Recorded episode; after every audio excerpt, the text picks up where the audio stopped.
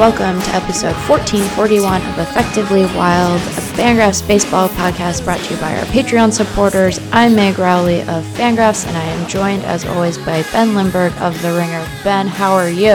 Oh my goodness, how Right? am I?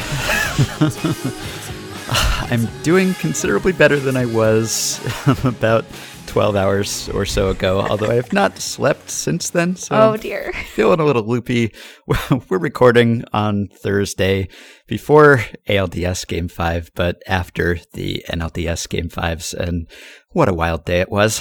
Oh my stars! Just, uh, just truly, and, and such different versions of Wild presented to us Yes. in these games. I, at one point, we will talk about both of them. At one point, when the Dodgers were up early on uh, the Nationals, I, who was watching this game with uh, Brendan Gawlowski, who writes for Fangraphs, we both said, "Ah, I hope that they can stabilize this because after the laugher this earlier this afternoon, we need a good game." And Yeah. boy, did we get one!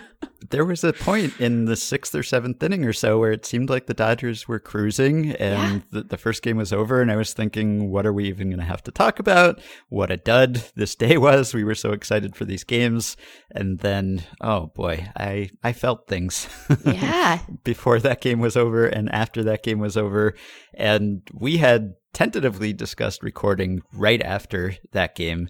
And I'm kind of glad we didn't because I, I was like a raw nerve right then. The- I- My emotions were surging. I don't know what I would have said at that time. And I had uh, some hours to write about things that I was feeling. And now we have reconvened here. And I don't know that I've changed my mind about anything all that much, but it's a little less raw and immediate, at least for me, although maybe not for Dodgers fans. Oh my goodness. Should we should we start with Cardinals Braves just to get it? I don't want to give short shrift to the first inning of that game or some of the interesting decisions that were made uh, later in it, but should we get that out of the way as it were? Gosh, I don't know. I, I kind of don't want to wait. I want to get right to the good stuff. okay. Uh I guess we should tease what we will be doing at the end Oh, of yeah. this episode. So we we have a, a guest who will be joining us, Sara Ziegler from 538, who is the sports editor there and the host of Hot Takedown, their sports podcast, and also a lifelong Twins fan. And so we invited her on to talk about her pain and her psychological suffering and what it means to be the fan of a team that has the longest postseason losing streak ever in baseball. And we also got into other things like which is the worst way to lose? Is it being a Mariners fan or being a Twins fan?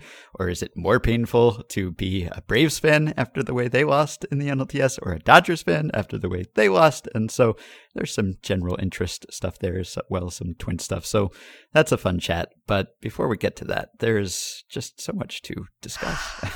Probably best that we didn't podcast right away because I, I don't know that I could have podcasted responsibly because I I felt about as worked up as I have in the aftermath of any game since I think the 2014 NLCS when. Mike Matheny brought in Michael Wacha for no discernible reason when Trevor Rosenthal was ready and warming up. And then he said it wasn't a save situation. And then we got on the mic and I got as close to ranting about things as I've probably ever gotten in the history of the podcast, which is not really all that close, but close for me. That's what I was feeling basically for this game, both I guess indignation at how it had happened, but also like deep empathy for Clayton Kershaw and Dodgers fans, and also complete puzzlement and confusion, and yet also happiness for Nationals fans who won a postseason series. So it was just the full spectrum of reactions. I think I think the first time I felt something at all while watching this game was that goofy almost home run Yeah. uh, that Joc Pederson hit, and uh, and you know I like I like weird stuff. I like it when Mhm. baseball gets weird, and that that had a little weird to it. And then and what then was going on with the walls in that game? Why are Yeah, the walls so- so, sticky? Why, do they have holes in them? what is what is happening? This feels like very suboptimal construction. Yeah. And so I thought, oh, maybe it'll get weird. And then Max Muncy was like, no, it will not. And he hit this home run that was not at all controversial. And I thought, oh, Christ, like the na- uh, poor nationals. So I start, that was, I started to feel something. If we were doing a, a feelings expectancy uh, graph or something, that was, that was Yeah. the first spike. And then, and then, you know, like you said, they were kind of moving along hmm kind of cruising. And i think uh, i think the next time that i felt a thing was when poor kurt suzuki took a ball Oh yes, he kind of to the face. Yeah. and the the broadcast did the thing that broadcasts do where they you know they replayed it. And generally i am i am opposed to those sorts of things just because i just don't want to look at it but i actually appreciated the replay this time because it allowed you to see that well what happened was and we should say like clearly walker buehler did not intend to bean uh, suzuki here but it had seemed based on how he went down that he had just taken the ball full in the face Mhm. and so I actually appreciated the replay to learn that it, while still bad, it had you know been been muted somewhat by uh, Yes. by the helmet. But then you know they were uh, that, and then Walker Buehler was left in, and I thought, Mhm. well, hey, that's a that's a choice. Yeah, that was the first little tremor, the Yep. first little warning sign that Yep. something might be about to happen. Yep. That decision in isolation was not the weirdest, certainly. And if the rest of the game had gone differently, we wouldn't really be giving it a second thought. Nope. It's just that when you add it to the cascade of decisions that came after that, that was just the, the first sign that, Yep. uh oh, we're in for something here. Because, right, Buehler went to 117 pitches, which has uh, somehow become commonplace in the postseason all of a sudden. It's like we've flashed back 15 years. I don't know where all these 117, 120 pitch outings have come from. I think we've already had four or five, and there were zero last year in the entire postseason. So that's strange. But he was facing the order for the third time. He got out of a sort of rough sixth inning where he had given up a run and looked like he was laboring a little bit. And then Roberts brought him back out and he got in a little bit of trouble. He put a couple guys on, and then lo and behold, who was running in from the bullpen but Clayton Kershaw. so so he runs in from the bullpen, Yes. and Adam Eaton goes down swinging, Yes. and my shoulders dropped. I was like, okay, yeah. this might be fine.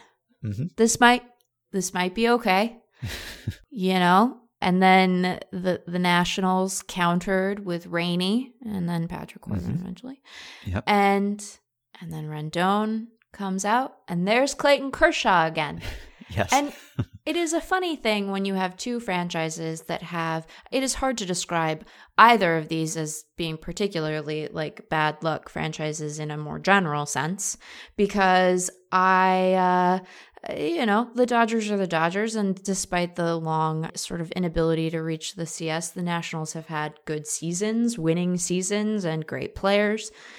But it is a weird thing when two teams that have a bit of a postseason narrative uh, brush up against each other because they can't both lose. right. And so you Kershaw are, narrative and the Nationals narrative. yeah, and so you are looking for moments when your spidey sense tingles about which which direction the baseball gods are going to to look. And i i tend to think that the baseball gods are pretty fickle and uh, petty. And i think that they engage in their own myopic weird little bits of business. I think of them a lot like the gods in jason and the argonauts where they're just like you know they're moving pieces around on the board. And it's as much about their own interests as it is about the the folks who are down there trying to fend off skeletons. And uh and and here you here he stood kershaw against rendon and you were like I don't know how this is gonna go, and Yeah. then he uh, he got into a favorable. Uh, Rendon got into a favorable count, and then and then it went badly, Yes, it went very badly after that. and then it went very badly after that again. yep. And then again after that. so the initial decision to bring in Kershaw at all and to bring him in with runners in scoring position when he came in, it was not surprising, really. It was pretty predictable Sure. They had kind of telegraphed this, and Roberts had talked about how he was planning to piggyback these guys. And I think people raised objections at that time because it just didn't seem particularly necessary to use Kershaw in this way. For the Nationals, it did to use Corbin, to use Scherzer. But the Dodgers have a, a deeper pen with more dependable relievers than the Nationals do. And also, Kershaw is not the pitcher he was when he was doing this a few years ago to great effect when he got the save in game five against the Nationals yeah. in the NLDS. He is not quite that guy anymore who you just go way out of your way to get into the game. It's not like we can't lose with Clayton Kershaw in the bullpen.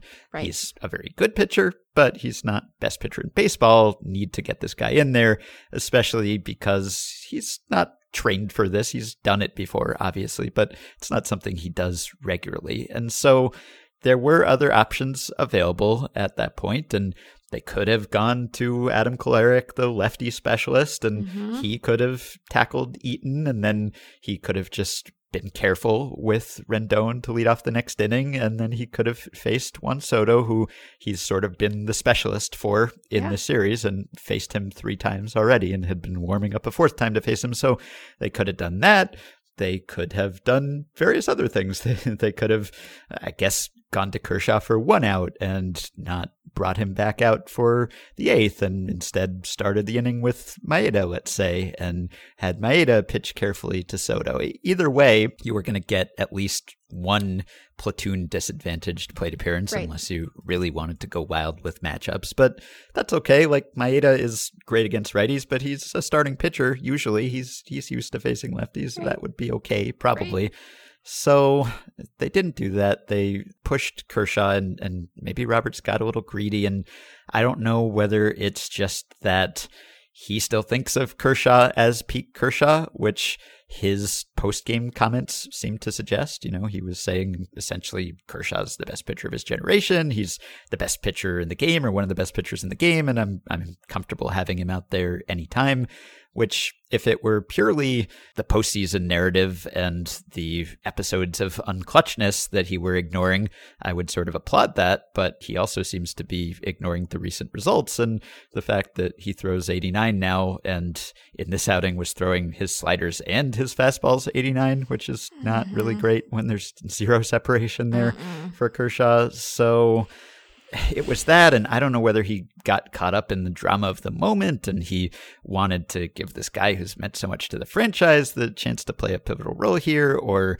to have him redeem the playoff demons, or just to channel the memory of 2016 when he got the save. I, I don't know what, but he said it was not an analytically driven decision. It was kind of like a, a, gut feel thing, which doesn't necessarily mean that there weren't some numbers underlying it, but that's how he portrayed it and that's how it seemed. And so it was just kind of questionable, I think, to go to him at all and to keep going to him when you had this full bullpen and Dustin May and Jansen and Maeda and Urias and I mean you could keep naming guys Kelly who well we'll talk about yeah, Kelly we'll but talk about Kelly.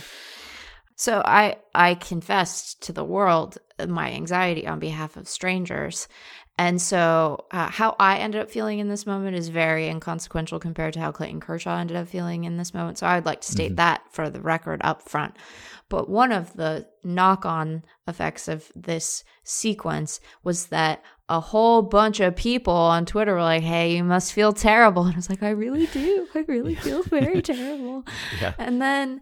Uh, the first he gives up the first home run and you mm-hmm. go oh no yeah not a terrible pitch not a terrible pitch this mm-hmm. is the thing and so in that moment in that not terrible pitch moment you think to yourself well this doesn't have to mean anything i mean it means right. something it means that now the the the two run deficit is now one run deficit but you think to mm-hmm. yourself uh it wasn't a bad pitch he could be fine Maybe he'll mm-hmm. get a little he'll get a little uh, ground ball out. And then and then Juan Soto will go back to the dugout and Howie Kendrick, who again we'll talk about in a minute, will come up and he's having just a totally terrible series, just the worst time.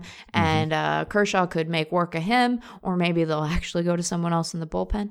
But then that Soto home run happens, and you and you realize then in that moment that you believe that even though the Nationals bullpen is terrible that you think that they are going to maybe uh, win this win this Yeah. baseball game. That was the moment where I thought, oh, so the Nationals are gonna uh, go go play in the championship series. That was the moment because you just uh, you just feel that that is the way that petty. Uh, petty baseball gods obsessed with their own picayune concerns are gonna roll this one. That's where you Yeah. start to think it's true. Yeah. And Kershaw had looked so pumped and so excited when he got the out, when he got Eaton out to Yeah. end that inning. And then the contrast between how he looked in the next inning, where he was just the picture of deflation. I mean, I think TBS went about 50 50 for the next inning between like actual shots of the game and shots of sad Kershaw. Oh yes, I I have feedback on that broadcast because here's the thing about it: one time is enough times. One time, looking It's enough for us to get the screenshots, Right. the gifs, make it a meme. we know we know we know Mhm. where he's at that is a there there is so little about being a major leaguer let alone a major leaguer of clayton kershaw's caliber whatever he is right this minute of his caliber there is so little about him and us that is the same except for this this Yeah. is the same this is how this looks. We know that feeling. We've all had that. I mean, not exactly that, but we can look at that and say, yeah, man, I know. And so for them to continue to go back to him, and then you start to wonder is this the way he wants to be? Does he want to be by himself? Is this a moment that has to be self contained because having to engage with other human beings will either result in him crying, which he will feel uh, embarrassed about, or yelling, which he will also feel embarrassed about because it's just not a moment where you are at your best? Or are his teammates horrible? You know, now you're starting to wonder what kind of people the rest of the Dodgers are. And I, I tend to think that they probably knew that he just needed a minute by himself. But you, you're wondering if all of these guys who you've come to like are monsters. yeah. It was just so many times. It was 10 more times than they needed to do. I didn't count how many times they actually did it, but I'm confident it was at least 10 more than they needed to. Yeah. And I don't know whether baseball's a, a zero sum game in a lot of ways. One team allows a run and the other team scores a run.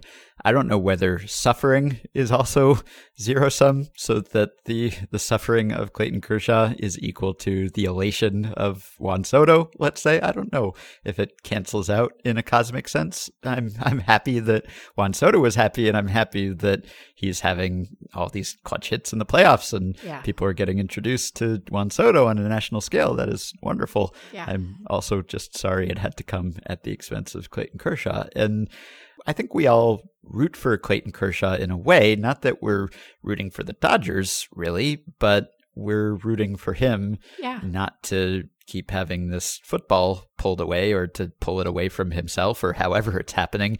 And I think initially it was because we were all very frustrated about what we called the Kershaw narrative and the way that that was blown out of proportion and the way that he acquired this reputation perhaps before he deserved it. And people would not account for the fact that his bullpen kept letting him down and Pedro Baez gave up runs every time he stranded a base runner or he kept getting put in positions where he was sort of set up to fail, which keeps kind of happening, or, you know, various other factors that could sort of explain his performance in the postseason. And of course, we remember the bad days, but he's had many really fantastic days too, which is hard to square with the idea that he is unable to perform in the postseason. Right. Because if he were, then wouldn't he always be? Why would it only apply so selectively? I don't know. But when I've been saying the Kershaw narrative today, I don't really mean it in that dismissive sense because it's a legitimate thing to talk about at this point. Like, it's not small sample. It, it is small sample compared to his entire regular season career, but it's a thing that has happened, and there is a big gap between how he has performed in the playoffs and how he has performed during the regular season, especially in terms of runs allowed, which matters in the yeah. playoffs. So it's not at all like we shouldn't even be dignifying this discussion with our own discussion. Like, no, it's it's a thing, and right. maybe this was the time when uh, I sort of accepted that this is a thing. This is always going to be a thing. Doesn't necessarily mean that there is anything inherent about him that makes him less able to perform in the postseason, but this is just gonna be a stain on his permanent record. Like it's not gonna keep him out of the Hall of Fame or anything. It's not gonna affect how great I think he was at his peak. But it is a thing that's going to come up whenever you talk about Clayton Kershaw in the future, assuming, of course, that the Dodgers don't make the playoffs for the next seven years in a row, which is entirely possible, and that he has some big moment and wins a World Series and kind of puts it all to rest at some point. But as of now, it's just one of the things that comes to mind when you think about Clayton Kershaw, which is unfortunate. I think that he, uh, I don't know that I, I don't know how much I believe what I'm about to say. always a good, okay. always a good start. I, I, I might need to talk through it. I think that his, I think that he demonstrates that it is possible to feel worse then it is possible to feel happy. It is it is possible mm-hmm. to feel more worse. That's great writing, editor Meg, than it is to feel very happy because I remember one of the last times that I felt very nervous for a starter coming into relief was in that 2016 yeah. DS against the Nationals when, you know, Jansen had walked two, right? He walked Bryce Harper, he walked Jayson Werth. Remember when Jayson Werth played baseball as an aside? So, like, he walked Jayson Werth and outruns Kershaw, and we all had a moment of panic and fear on behalf of a person we do not know and then he got Daniel Murphy to pop out, and he just mowed down poor Wilmer Difo. and you thought, this is fantastic. It has shifted, right? The narrative will be no more because he did this great thing. And I was very, very happy. Right. And I was less happy than how sad I felt yesterday when he gave up that second home run to Juan Soto. Yeah. On a yeah. not good on the not good pitch. It wasn't it wasn't like that first one, mm-hmm. which wasn't a bad pitch. It was a not good pitch. And I just I made a noise. I was in public. I was in a I was in a, a local uh, pizza place that has a bar, and I'm sitting there with my friends watching this, and I made a sound in public that I didn't even feel embarrassed by because the entire bar, some of whom were baseball fans, but many of whom were just there enjoying a pizza pie, all cringed and and felt sad and looked up at the TV and saw TBS cut to him for the 19,000th time and it was just it just made you I wanted to cry. I wanted to cry. I felt mm-hmm. guilty that I couldn't cry because I felt so sad that I thought I should be able to cry and was not able to produce tears but wanted to because it I think it's possible to just be broken by something like that. And i'm sure clayton kershaw will rally and time will pass and he will he will go into next season and maybe he'll have a chip on his shoulder and it'll all work out. But man like people should leave him alone for a little while. He should go wander in the woods because it's just devastating. Gosh, I feel we're being so mean to strangers and recent acquaintances on this podcast today. yes. Well, yeah, I think Sam wrote something to that effect in The Only Rule Is It Has to Work, something about how losing is worse than winning is good. good. I'm not phrasing that well either. It's kind of a, a hard, hard, thing to, to yeah. phrase in words out loud. But yes, uh, losing is is is bad to a greater degree than winning is good, I guess. And that seemed to be the case there. And it was sad to see just the acceptance for him after the game in some Ugh. of the quotes where I mean, not that he's ever someone who just like makes excuses or says like Trevor Bauer will sometimes after a bad outing that he made good pitches and he just got unlucky or whatever, which is true at times, but most players don't say that. And I don't think Kershaw would say that. And Kershaw said that, you know, like whatever people say, about his performance in the postseason is true. Like Yeah. he he didn't try to hide from it at all, which is just really sort of sad. Like you have to wonder whether it is in his head at this point, even Yeah. if it wasn't before. So uh, I I hate to have that happen to one of the best and you know easiest to root for Yeah. players of this generation. It's a, a big bummer aside from any team rooting interest, just on a personal level. Yeah. So Dave Roberts, Before we get to that, can I Yeah. can I uh can I ask you about a thing that does not matter at all? To just uh, Mm-hmm. like give us a little we're going to allow ourselves a little emotional breathing room because we're devastated on behalf of a stranger. Yeah. Did you notice I sometimes worry I watch baseball in a really weird way. Um, did you notice how Dave Roberts had one of the like silicone uh, wedding rings and it was Dodger blue? I did not notice that. No. Okay, so like uh, athletes wear these, uh, they wear these silicone wedding rings, and I, as an aside, I understand when athletes do it, although less often with baseball players, it's fine because they don't want to get stuff t- caught and tangled, right? It like it gives, and if it breaks, it doesn't matter because it's just a piece of silicone, like it doesn't or whatever. I don't understand when managers do this because, like, what are you worried about, Dave? You're in the dugout the whole time. You're not Right. gonna, unless you're planning to wrestle, like you're you're gonna do fine.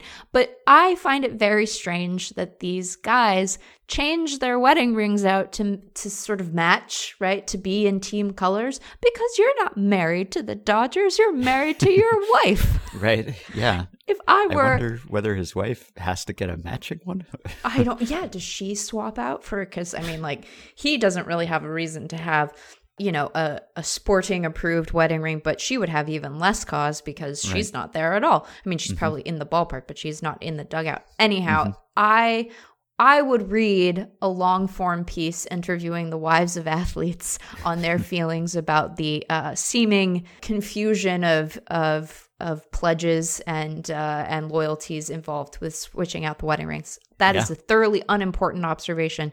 But I now like that topic too. Yeah. Yeah, but now- Assigned to someone Yeah. out there. get get on it. But now now we both feel a little less sad, so we can we can now soldier forth into the remaining sadness. All right, here we go. Here we go. Plunging into the depths of Dave Roberts' decision making in this game. Okay, so he gets out of the eighth because he brings in Kenta Maeda belatedly, Yes. and Kenta Maeda strikes out everyone. Yes. Which, of course, makes you imagine an alternative history where you bring in Kenta Maeda from the start, Yep. and it's just a routine inning. But hey, it would not necessarily have happened that way, facing No. different batters, but it probably would have, or at least the, the odds would have been better. Anyway, after that, ninth inning, Dave Roberts goes to Joe Kelly, and Dodgers Twitter is gnashing its teeth and wailing. And to be fair to Dave Roberts, Joe Kelly has been quite good for the past few months. He was extremely not good in his previous outing in this Yes. series. He gave up a couple runs on a few walks and a hit and did not record any outs. That is not good, but he had been really quite excellent, maybe even the Dodgers' most reliable reliever from like June through September. So it's not like this was out of nowhere.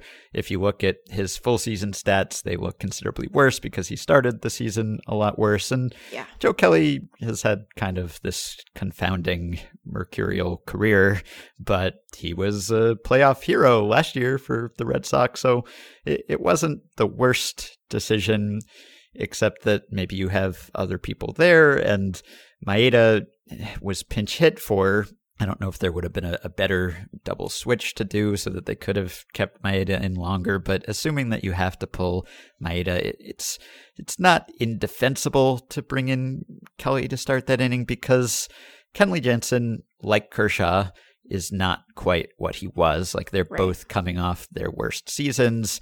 They've both lost velocity. They've both become more dependent on off speed stuff. But he's still a good pitcher, and you still had other guys. You still had Dustin May.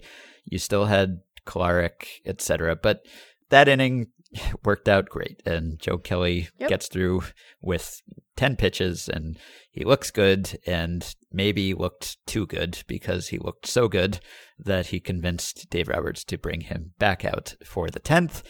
And Joe Kelly is not a guy who gets asked to go multiple innings very Nope. often. He had not pitched more than an inning, I believe, since August. And when he has gone longer and thrown more pitches this year, it has not turned out well for him. And it definitely did not turn out well here. And I think bringing him back out for the second inning was bad enough.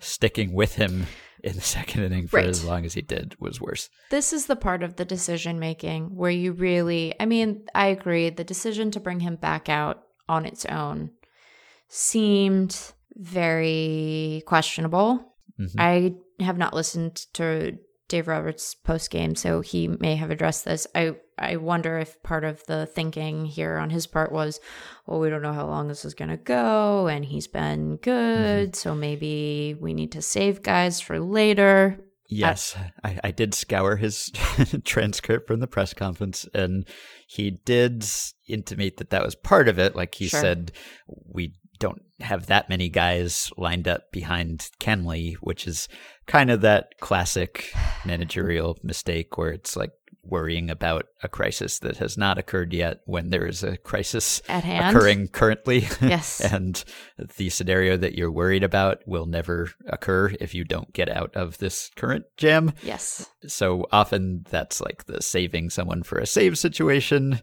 Right. uh, canard, and and here it was, I guess, worrying about going to many extra innings. Although again, you've got friend of the show Ross Stripling Yeah. out there. You you've got some other guys who can give you some length. You've got Dustin May. So I don't know that that was such an acute concern, really. Right. So, also in his press conference, Roberts said basically that he went by the eye test and he left Kelly in because Kelly had looked so good in that first inning, which But Kenta Maeda looked so good in his earlier inning. He didn't get another go around, and he is a starter. yeah, I don't know why I am mean, yelling at you. You didn't do it, Ben. It wasn't your fault at all. No, I'm I'm not uh, defending Dave here, although I, I have in the past, and even now I'm abandoning him. So I don't know if anyone's really on his side. Yeah, I mean Maeda's lineup spot came up, so he pinch hit for him.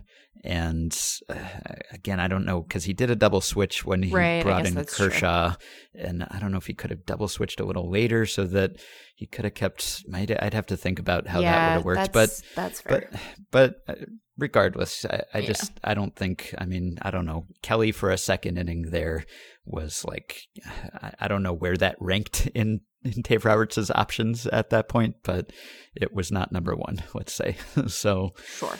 That was that was not good, and then it started off not well, and it just kept going and going. Right. This is the thing. So he he brings him back, and maybe he thinks in his head, uh, you know, Joe's look good, and Mhm. he'll do great. Yeah, go And batter then- by batter, maybe. Yeah. And then Joe Kelly walks out of Eaton. And at some point you gotta be like, oh, row. And then and then he gives up a ground roll double to Anthony Rendon. Mhm. And you're like, row, row, row, row. right. right? Like uh, the thing about it is that whatever whoever is available later in a theoretical championship series, that's future Dave's problem. Present Dave's problem is getting there. And so at that point you're like, okay, so Juan Soto's up. Guess what he does well? Hit baseballs. I should maybe potentially not let him face him. And and and Dave clearly thought so because he then intentionally walked him. Yep. And then with the bases juiced was like, this will go fine. yep. now, in his defense, Howie Kendrick had been had been not good. hmm But also, the bases are loaded. It's Yep. extra innings and it's an elimination game. And, is all he all he has to do is control pitcher on the mound. He's not. So set aside, even if you're able to set aside the potential risk of a run scoring just on a wild pitch or a passed ball, all Howie has to do is send the ball to the outfield. That's mm-hmm. it. And they're going to score a run. And Howie said, Yeah, I'm going to do that. I'm going to send that ball to the outfield. Yeah. That's not what Howie Kendrick sounds like, but that's sort of my generic baseball player mm-hmm. voice. This was an instance where the amount of joy I felt outweighed the sadness I felt, unlike the earlier thing, because Howie Kendrick has had a rough series. The fielding has been quite poor, uh, even just away from the errors, it's been bad. And then he had that totally inexcusable two plan. And uh, he's just, he's been something of a liability. Mm-hmm. yes, very much so. Except when it mattered the most. Yep. So instead of putting Soto on, you could have brought in Kolarek again Yes. to face him because that was his job and he did it as well as you could do it the first time he was asked to do it, the first three times he was asked to do it. And you didn't use you didn't use him earlier, Right.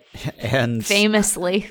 And Roberts was quoted as saying like earlier in the week, like basically, yeah, this is what we're going to use Kolarek for. Like it's great to have him for this matchup. It, it was like he was the designated Juan Soto specialist, Yeah. and he had done as well as you can do in that job. And he didn't get a chance here. And so Roberts said that he wanted to get a ground ball. He he wanted to set up the double play, I guess, and keep Kelly in because Kelly gets a lot of ground balls, which is true. Although Kolarek gets even more ground balls, Yes. and so if he had faced Soto, then he could have still gotten a, double play, and you wouldn't have had the bases loaded and having to worry about a wild Joe Kelly on the mound. So. Yeah, just just not good. Even if you're gonna put Soto on, Right. I still don't think you should stay with Kelly, even No. though he is a ground ball guy and you want a ground ball. It's it's still like he's still also Joe Kelly, and you don't want him to walk a guy and you don't want him to give up a dinger. Granted, Kenley Jansen is is dinger prone these days too, but still, I, I just I don't see how you can let Kelly stay in there after he's worked himself into this jam in his second inning of work, Right. which is not something he normally does, and so. Then you get the grand slam, Oh. and why not leave him in for a couple more batters? Yeah. yeah. Well, and the and the nice thing is, well, it's not nice, but you know, there is something satisfying, I suppose. I wonder, well, this is here. It's Dylan cut out all my hemming and hawing or I don't know. I don't know, up is down. I don't know as we as we sit here and think about like the best and worst ways to be sad yeah, because this is really the theme of this frequent episode. topic of discussion. On, on is it podcast. better to have a former Dodger hit that grand slam, or is it way worse? Hmm. Oh, yeah, good question. I can't it's decide. Probably worse, right? Yeah, because I it's like it's then it's the one, the guy who got away, or not that they've like missed him terribly, No. really, but, but I don't know. Unless you like formed a very close attachment to that player, like if he's a player who was with your franchise for a really long time and you loved him, and then maybe the team decided not to resign him or something, and then he has this big moment, you might feel happy for him. And if it has to be someone killing your team, at least it's this guy you like. But I don't think Howie Kendrick has that status No, among cer- Dodgers fans. So, Certainly not among Dodgers fans. yeah. I can't. So- I just can't. I still am in awe of it happening. I know it was. It really was nightmarish, just like this slow motion train wreck that you can see developing.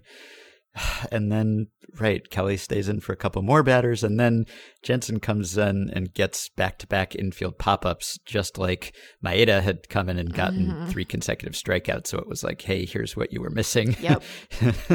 or Yep. at least that's that's the way that you inevitably think about it. And that was that. So, I- mean, that cemented the Kershaw thing in a way. I don't know that it would have been meaningfully better if Kershaw had blown the lead, but then the Dodgers had come back. Like it, he still would have been the GOAT, even though it wasn't as catastrophic, and he would have had a chance to redeem himself in the NLCS. But either way, it, it just would have cemented the idea that he can't pitch in the postseason. So it's just, it really was kind of incredible to watch. And, and I don't want to put it all on Dave Roberts because No. he wasn't the one throwing the pitches and he was not Corey Seager and AJ Pollock going three for 33 with a gazillion strikeouts or whatever they were. So if some of the Dodgers players had played better, we would not be talking about Dave Roberts as much. They wouldn't Mhm. have even been in that situation. Generally, we dwell on managers' moves too much, and sometimes the right ones backfire and the wrong ones work out. But when it happens this way, like you can only be so upset with someone who just throws a bad pitch because he didn't decide to throw a bad pitch. Right. It's hard to throw a pitch exactly the way you want it. It's hard to hit a ball. You can only get so upset at someone who just is trying their best and is not performing because baseball is really hard. Yeah. Whereas with a manager, it's just an unforced error. It's like you had time to think about this. This was a decision that you consciously made. Clayton Kershaw did not decide, I'm going to give up some dingers now.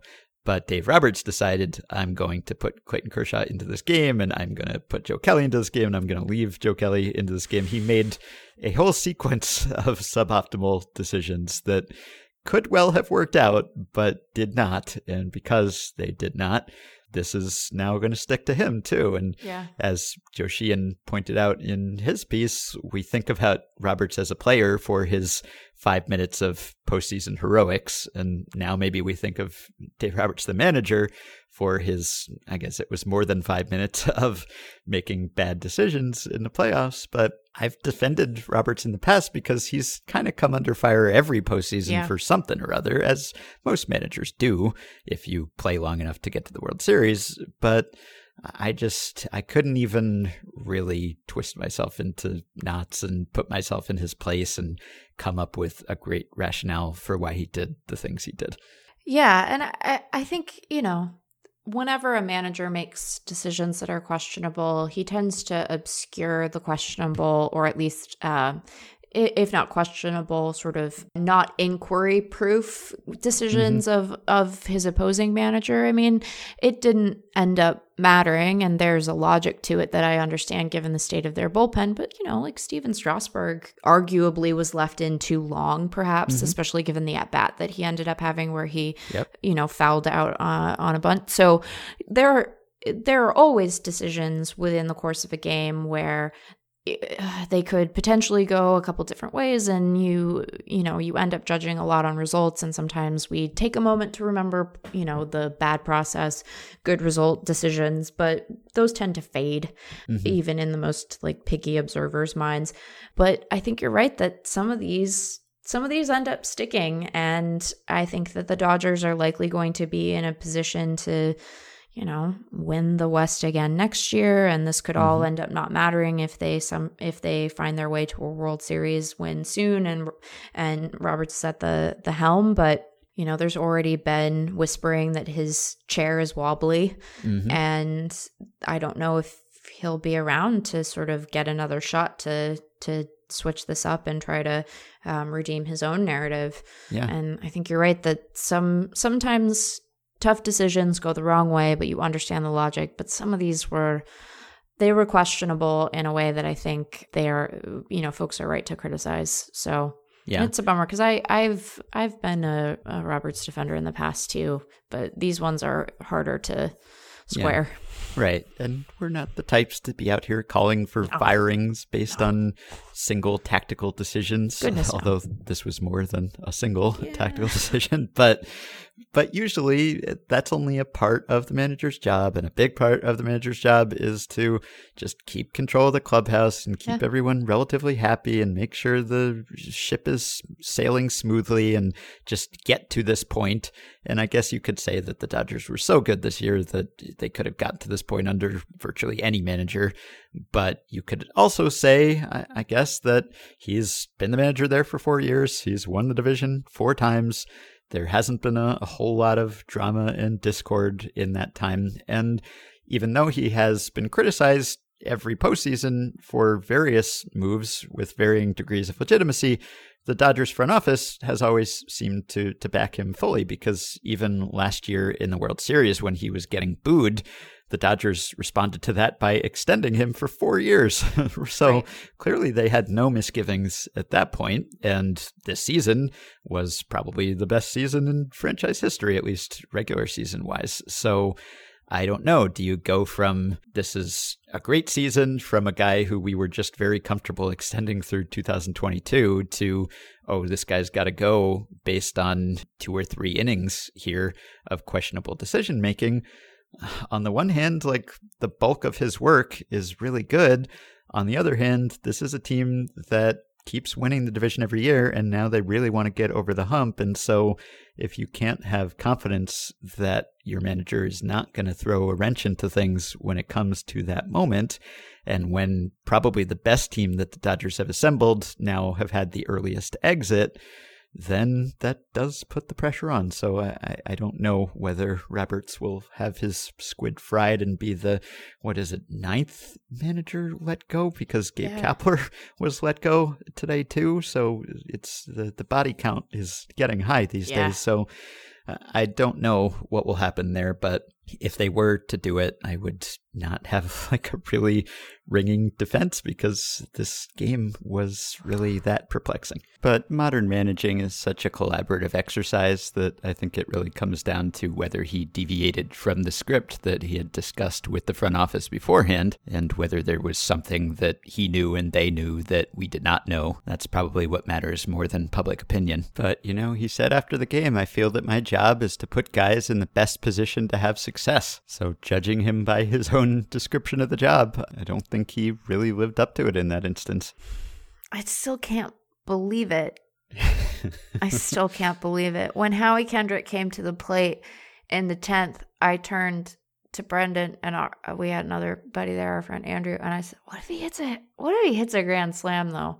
And yeah. I asked it in the way that mortals ask questions in front of the gods before they're like, "We're about to tell you." Yeah but I still can't quite believe that he did it. I can't believe that that ball got out and Will Smith's, you know, very well hit ball the inning yes. prior didn't result in a walk off. Mm-hmm. You know? That that was I thought that I thought that ball was gone and that the game was done. And yep. uh and it wasn't. Yep.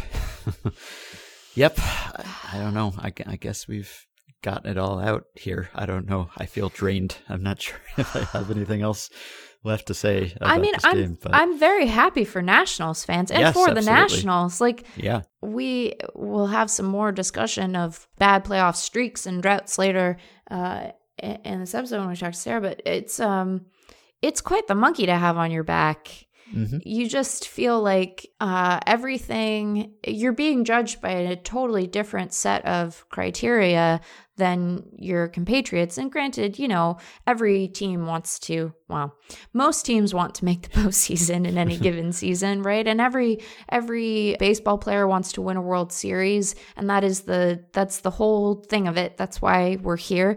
Um, mm-hmm. But when you have these long droughts and everyone, you know, it's the first sentence in in every paragraph. You know, it's the lead every time. You're being judged by criteria that is similar but slightly different in a very important way than mm-hmm. the rest of the the folks doing what you're doing at work.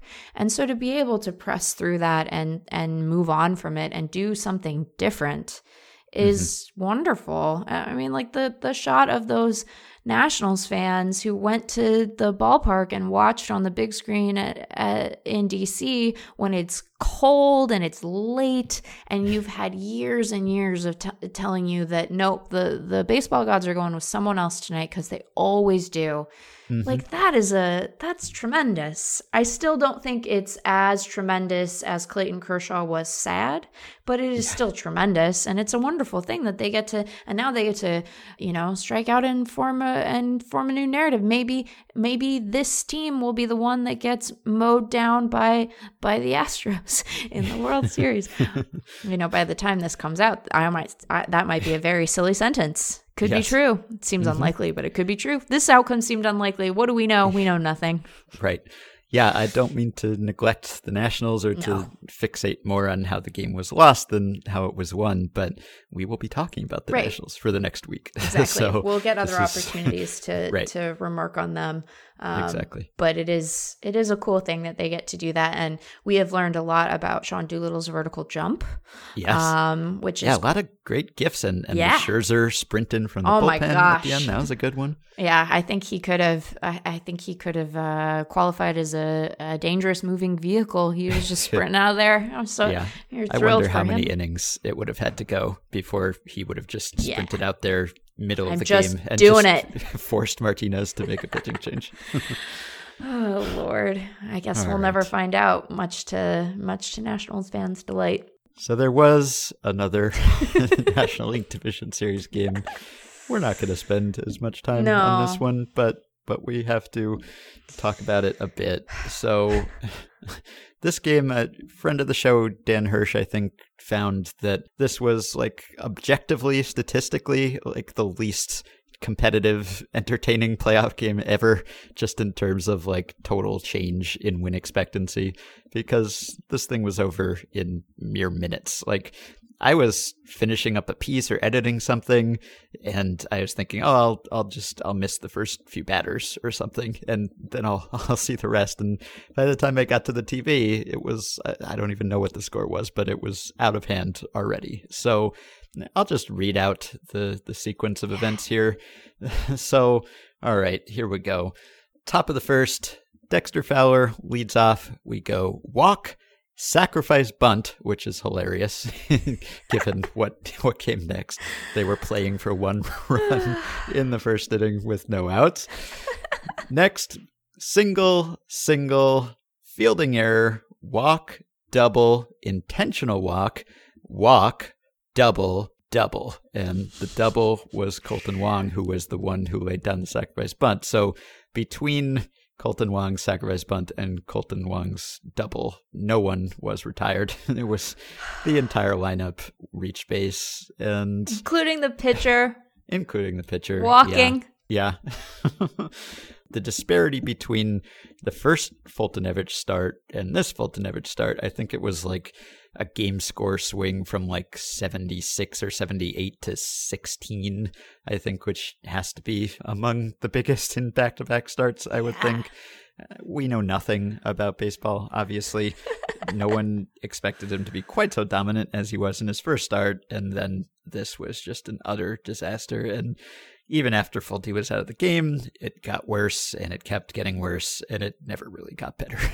It is uh, so many things happened that on their own you would sit back and say, I can't believe that that just happened. Yeah. Right? And then they all happened together. The the I would put the sacrifice in that list. I would put the the opposing pitcher not only having an, a plate appearance in that inning, but walking before he had ever thrown a pitch at all. Yep. That's on that list. The whole rigmarole on the Marcell Ozuna drops third strike wild pitch, which scored Kolten Wong, hmm where where McCann, who retired after this game, Yes. not because of this game, he is, Although, but the timing. it might not have hurt. Yeah. Uh, who was not only not able to corral it, but then fell down. Yep. He fell down and it that hurt your heart. You look at the you look at the win expectancy graph on fangraphs uh, you look at that chart and uh, it is very rare to see a chart where the opposing team reaches basically zero after the first inning. The Mhm. only the only thing because it was one of the bigger swings like the that that Edman double is on here but then after that, it's just no plays. No plays Yeah. are noted because none of them mattered. Right. there were people probably still parking. They Yeah. didn't see any of this Sure. game. They walked into the ballpark and they they probably thought, "Excuse me, Yep. what's Turn going around. on here? Go right back to the car. Gonna turn around? Just get on out of here." hmm I suppose we have to talk the the it is a testament to how strange a decision this ended up being that it quickly became the thing that people talked about the rest of the game rather than that uh, 10 run first inning but I suppose we need to we we definitely need to talk about the decision to have Jack Flaherty not only pitch Yes. uh, at all, which I guess was a topic of conversation, although one that did not merit quite as much consideration as the decision to have him throw. What was it, 114? or I, I think. Uh, No, not 14. That would be. 104. I think it was six innings, right? Yeah, I should Yeah. stop. I shouldn't. I shouldn't charge him for for more wildness. Yeah, so well, these days everyone throws 114. He threw 117 last time out, but yeah, Yeah. 104 I think it was. That's more reasonable. And he had to like he was in the game, so he had to face someone. That's a, a rule that you have to face one batter. Right.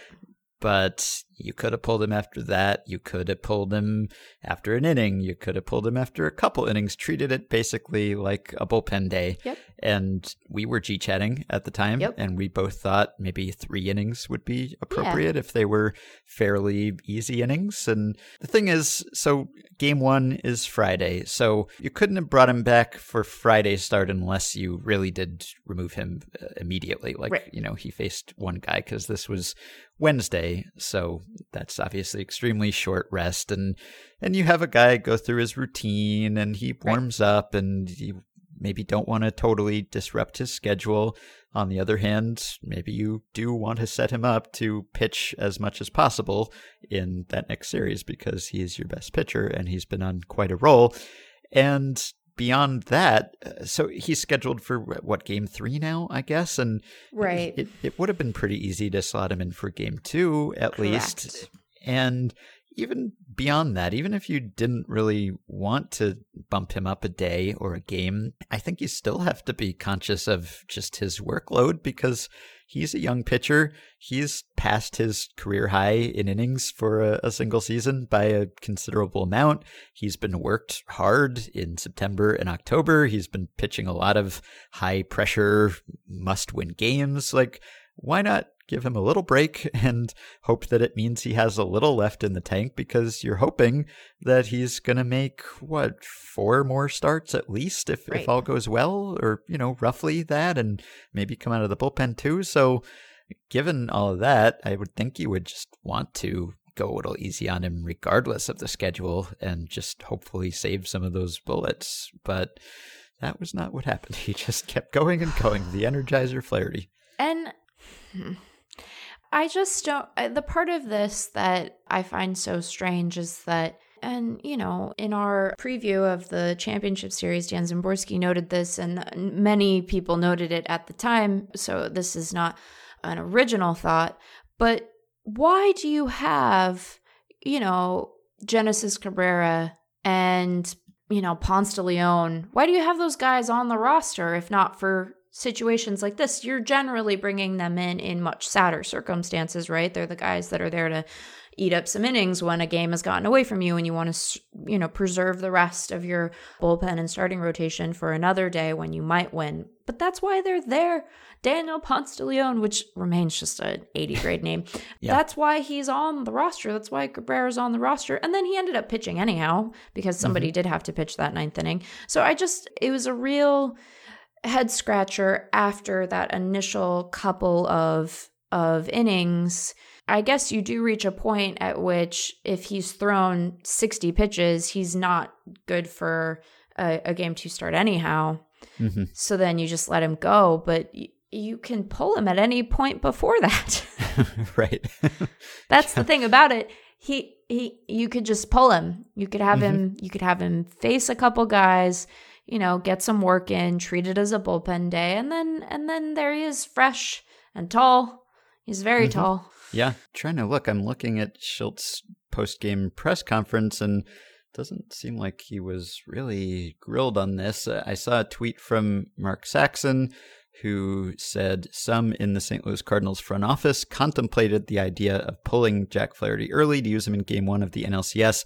I quickly put that to bed, saying, win the game, John Mozeliak said. I think when you start getting cute and trying to manipulate things, it gets dangerous. And I do wonder, not that there isn't some real risk to disrupting a guy's routine, but I do wonder how much just risk aversion plays into this, even though you know it's extraordinarily improbable that the worst could happen here. Uh, like, this is, I, I think people pointed out that the Cardinals scored as many runs in the first inning as Flaherty had allowed in the entire second half. Right. Like, it doesn't, and I know the Cardinals have had some bullpen blowups, but there just aren't comebacks of this magnitude. But if you're Shildt, if you're Mozeliak, maybe there is just like this tiny voice in the back of your head that's being like, I would never live this down if we somehow blew this game, or even if it got really close and people were scared, like it would look like the ultimate just celebrating before you reach the finish line, getting your comeuppance. Like that would look terrible. And so maybe it's just the easier simpler decision to default to this guy's the starter, so he's going to start, and we're just going to treat this as if it's a normal game, even though it obviously isn't. I understand that logic. I still think that I, well, it's very easy for me to say that I would have been brave and strong and pulled him earlier because I'm never going to end up making that decision. So I will admit that this is, I'm a little bit, I'm being a little bit silly and shirty when I say this, but I understand that hesitation and think that you're you're right that likely they looked at this and they're like man we will never it's a it's a much smaller scale version of the you don't want to be the general manager who trades Mike Trout right because mm-hmm. it'll just be the first thing in your obit I mean, maybe not this, but it's again smaller version. So it's like yeah. paragraph five. So yeah. I totally understand them saying, look, he's gotten warm. He's gone through his pregame routine. There is some amount of stability in that routine that is useful for guys, even if we have a hard time saying exactly how much and exactly what. But then they scored more runs. yep. But then the thing about it was they scored some more runs. They yes. scored three more runs. And and then it was, you know, it's the third, they're up 13 to 0. Mm-hmm. And you could say, look, this is your last, this is the last inning. You're going to get three innings of work in. You're going to go in and feel good. The odds that they come back down 13 0 are very small. It feels really different even though it is not appreciably different from a win expectancy perspective to be in the third, up mm-hmm. 13, mm-hmm. than having just come off this wild first. so I I think that we can look at it and say, yeah, like you have him go a little bit because he's already gotten warm. He's already done his pregame routine. But then at some point, you have to say, all right, it's 13 runs. Even if yeah. we gave up seven runs, we'd still win. Yeah, right. Yeah. I don't I'm know why I picked the... seven, but I just it felt like a number that, you know, that could happen for a team right. that has Ronald Acuna yeah. among others. Well, the transcript here, so someone asks him if they thought about pulling him very early. He says, We thought about it. He says, That's a really good team over there. So you don't want to sit there and take it lightly. You want to make sure you bring it home. So, sort of what we were saying hard to start managing for the next series before you win this one. But I understand the question, and we thought about it. And once we got to the sixth, it was clearly enough. yes, I would say so. He says that uh, Jack, Jack, he typical Jack, he wanted that sixth inning. Someone else asked him, "Did you think about treating it like a bullpen session and completely pulling him?" And he says, "No, no chance." You pull him after one or two, and something crazy starts happening in your bullpen. No, it's not the play. Uh, he says, I did not think about that, always thinking, but did not think about after the first pulling him. That would have been pretty brazen, which it would have, but sure. also justifiable. So, but the reason that people don't start thinking about the next series in the series they're in, which, as an aside, I do not think that we can take as a as a given because I think that there is some of that when people make pitching decisions, and some of the some weird managerial choices are them maybe future casting a little bit. But I understand that idea, but mostly people don't think about winning anything other than the game that's in front of them because they're not often up 13 runs after three. right. the thing about yeah. it is you had important you were, distinction. Yeah, you were given this rare and beautiful gift, and because you didn't know what to do with it, now you're in a worse spot later, and you could have had a you had a gift, and then and then you put the gift on the ground and walked away from it. I won't say you stomped on it because that uh, ascribes a motivation to it that I don't think is here. But it's just like uh, you had this you had this cool chance, and then you said nah. Yep. I'm still very worked up. I'm glad we didn't record yesterday either. I would have been a mess. Yeah. This is me, me on this is me on a day's rest. right.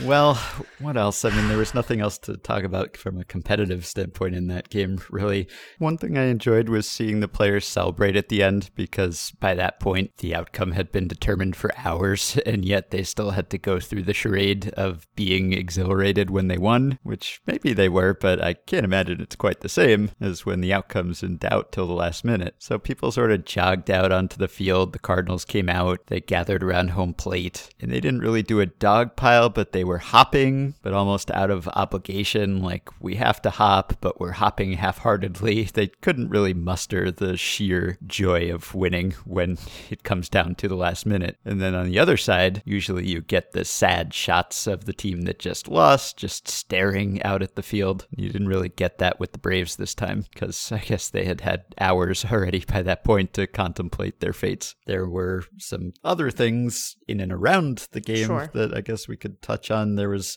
uh, Acuna getting, I don't know whether to say drilled or hit. Drilled maybe ascribes intent, and I don't know whether to ascribe intent yeah. or not. But before Flaherty finally left this game, he did hit Ronald Acuna in the bottom of the fifth, and he denied that it was intentional although clearly it sounds like there's no love lost there between him and the Cardinals and Ronald Acuna because he is talking about his antics and him taking exception to something that he shouldn't have taken exception to. I don't know. Obviously, it was a blowout. It was a two strike pitch. People were using that as evidence that this was not intentional. I don't know that it actually was. Maybe yeah. you just wanted to make it look good. If you wanted to make it look accidental and give yourself plausible deniability because you don't want to risk a suspension, then maybe this is how you would go about it. Just a, a parting gift for Ronald Acuna. I, I don't really know, but yeah.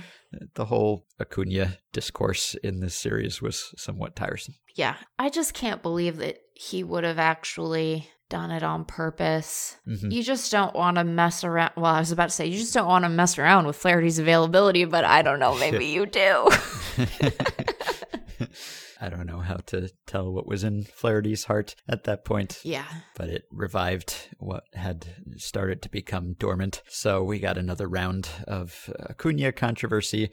And then, of course, we had the chop, yeah. which was hanging over this game in some perhaps could interpret as positive progress ways, but also not. so this was prompted by Cardinals pitcher Ryan Helsley, who is a member of the Cherokee Nation, and he spoke up and he said he thinks that the chop is disappointing and insensitive and disrespectful and a misrepresentation of the Cherokee people or Native Americans in general.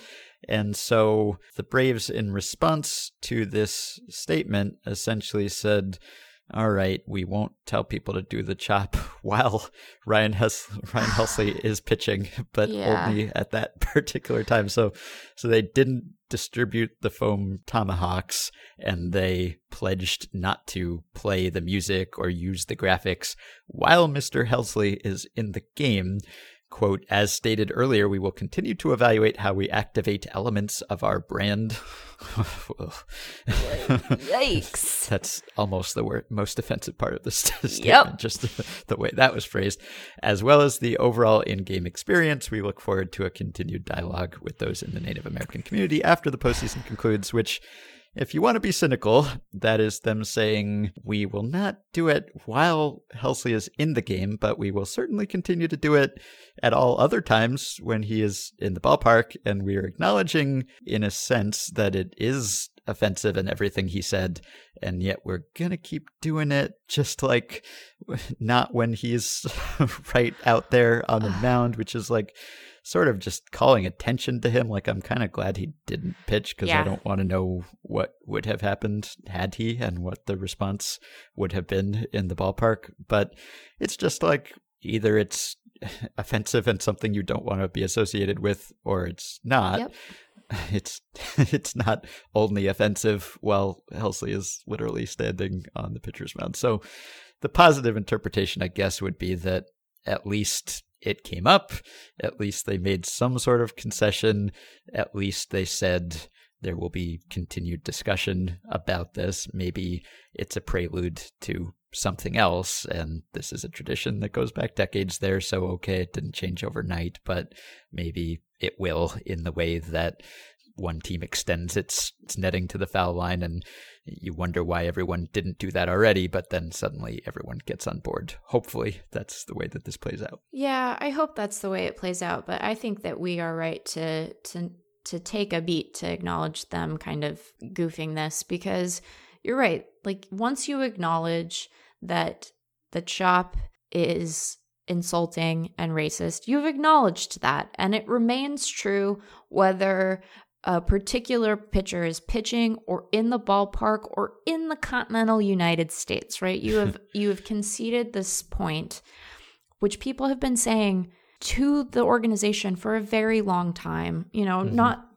not an active player to my knowledge, so I, I I appreciate that there is a difference from the perspective of the organization on, you know, a person basically saying, "Hey, don't be racist to me toward me in my workplace, even mm-hmm. if it is not my home park."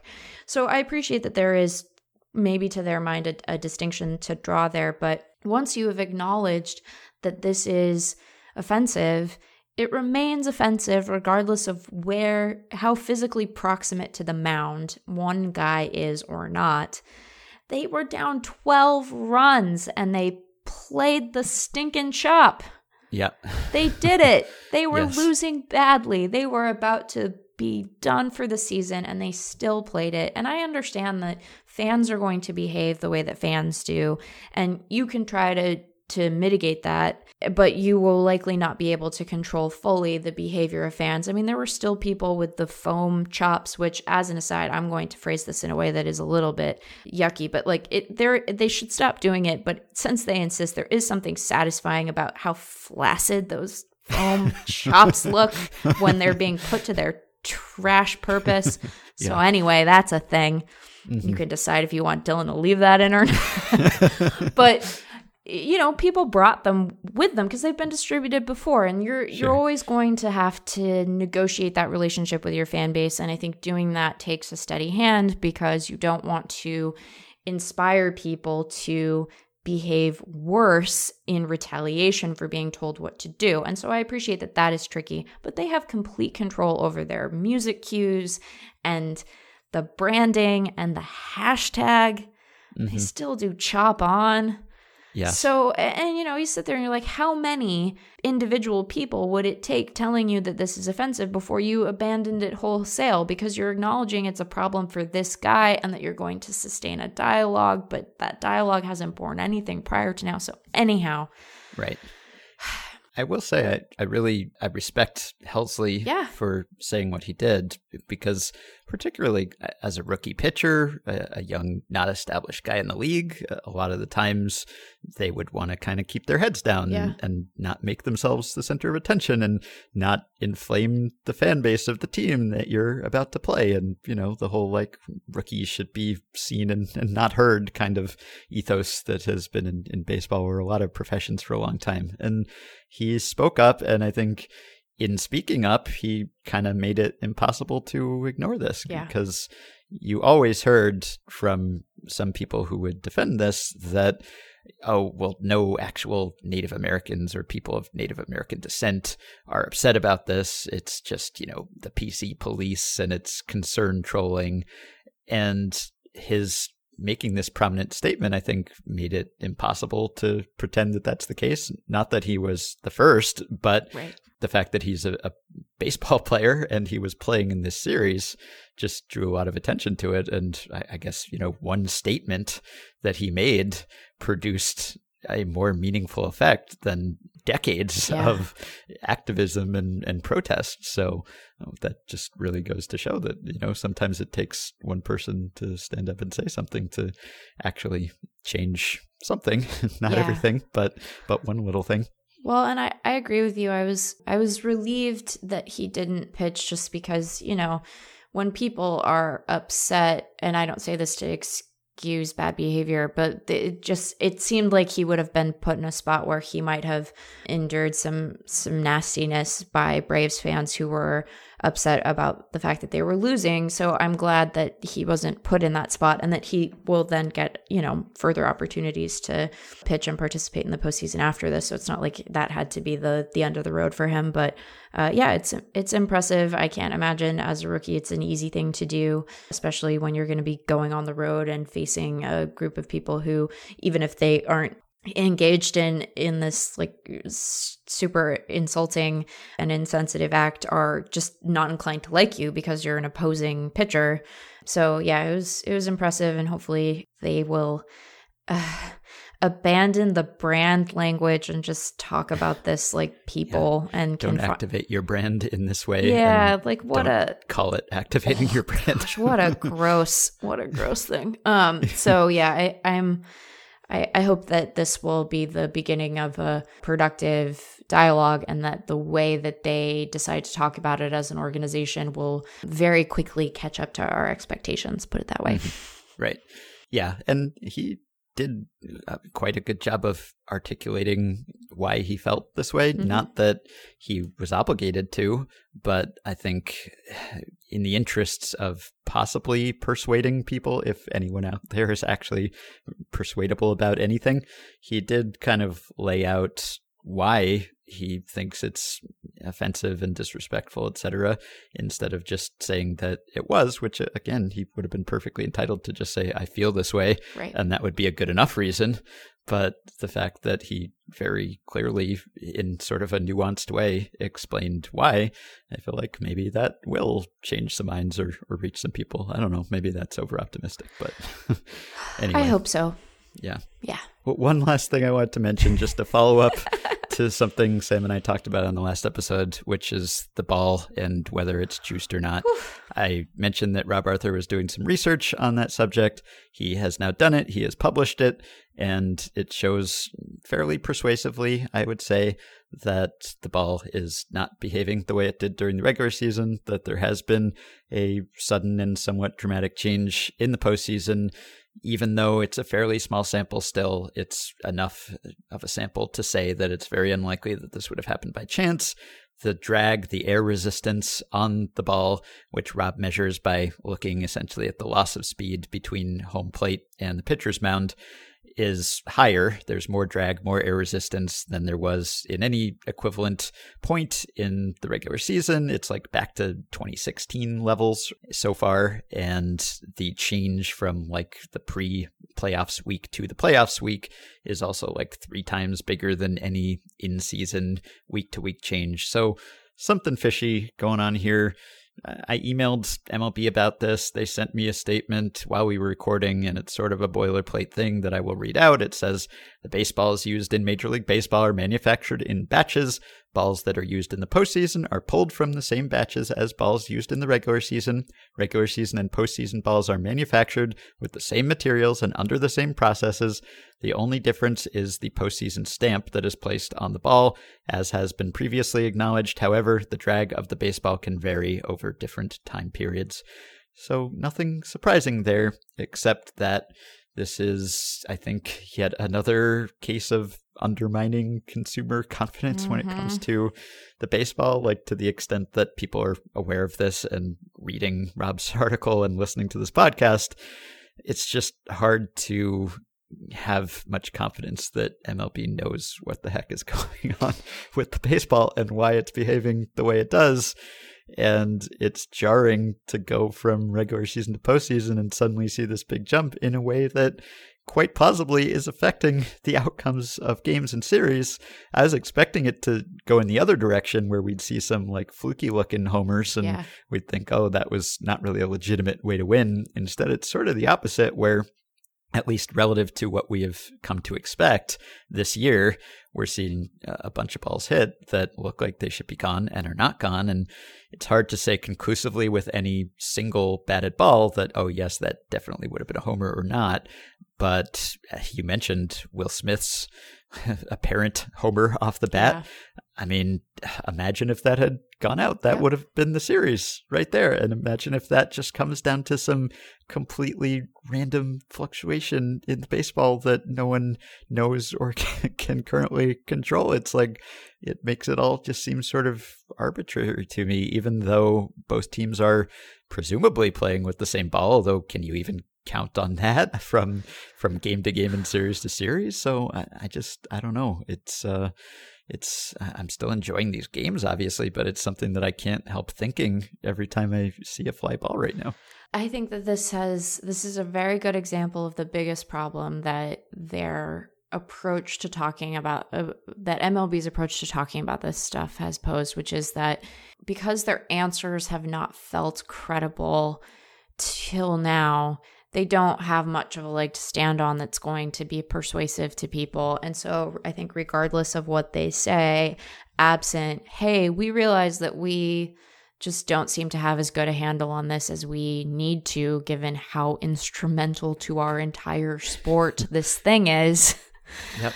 just like so important that mm-hmm. we're going to launch an investigation and really get to the bottom of it. I think that that's probably the only answer that they could have given that would have been remotely satisfying to people. And because we are sort of conditioned at this point to be skeptical of their responses given how they've addressed it in the past, I think they have, they really need to sort this out because I think it does, it does undermine the way that we experience the game it would be nice to feel like we could trust what we're seeing on mm-hmm. the field more than we all seem to, right? Because right. the fact that there were fewer home runs was something that everyone noticed right away in mm-hmm. very few postseason games and immediately felt fishy and that's that's not good for the sport. So Yeah, right. Yeah, and you worry about it affecting certain teams more than others right. or in different ways, or if you construct your team in such a way that it excels with one type of ball. Uh, granted, like it's not like a team's going to go from terrible to great because of the ball, but it can affect teams and players disproportionately. So you don't really want that. Like we're playing under these conditions one season and then they're different the next, or even from the regular season to the postseason. It's like we're deciding the champion based on conditions that are different from the regular season. They're always a little different, but right. like not not this different, not different in this way. So it's just it's kind of like we talk about how when replay is available, it becomes untenable to not have replay review be part of the game.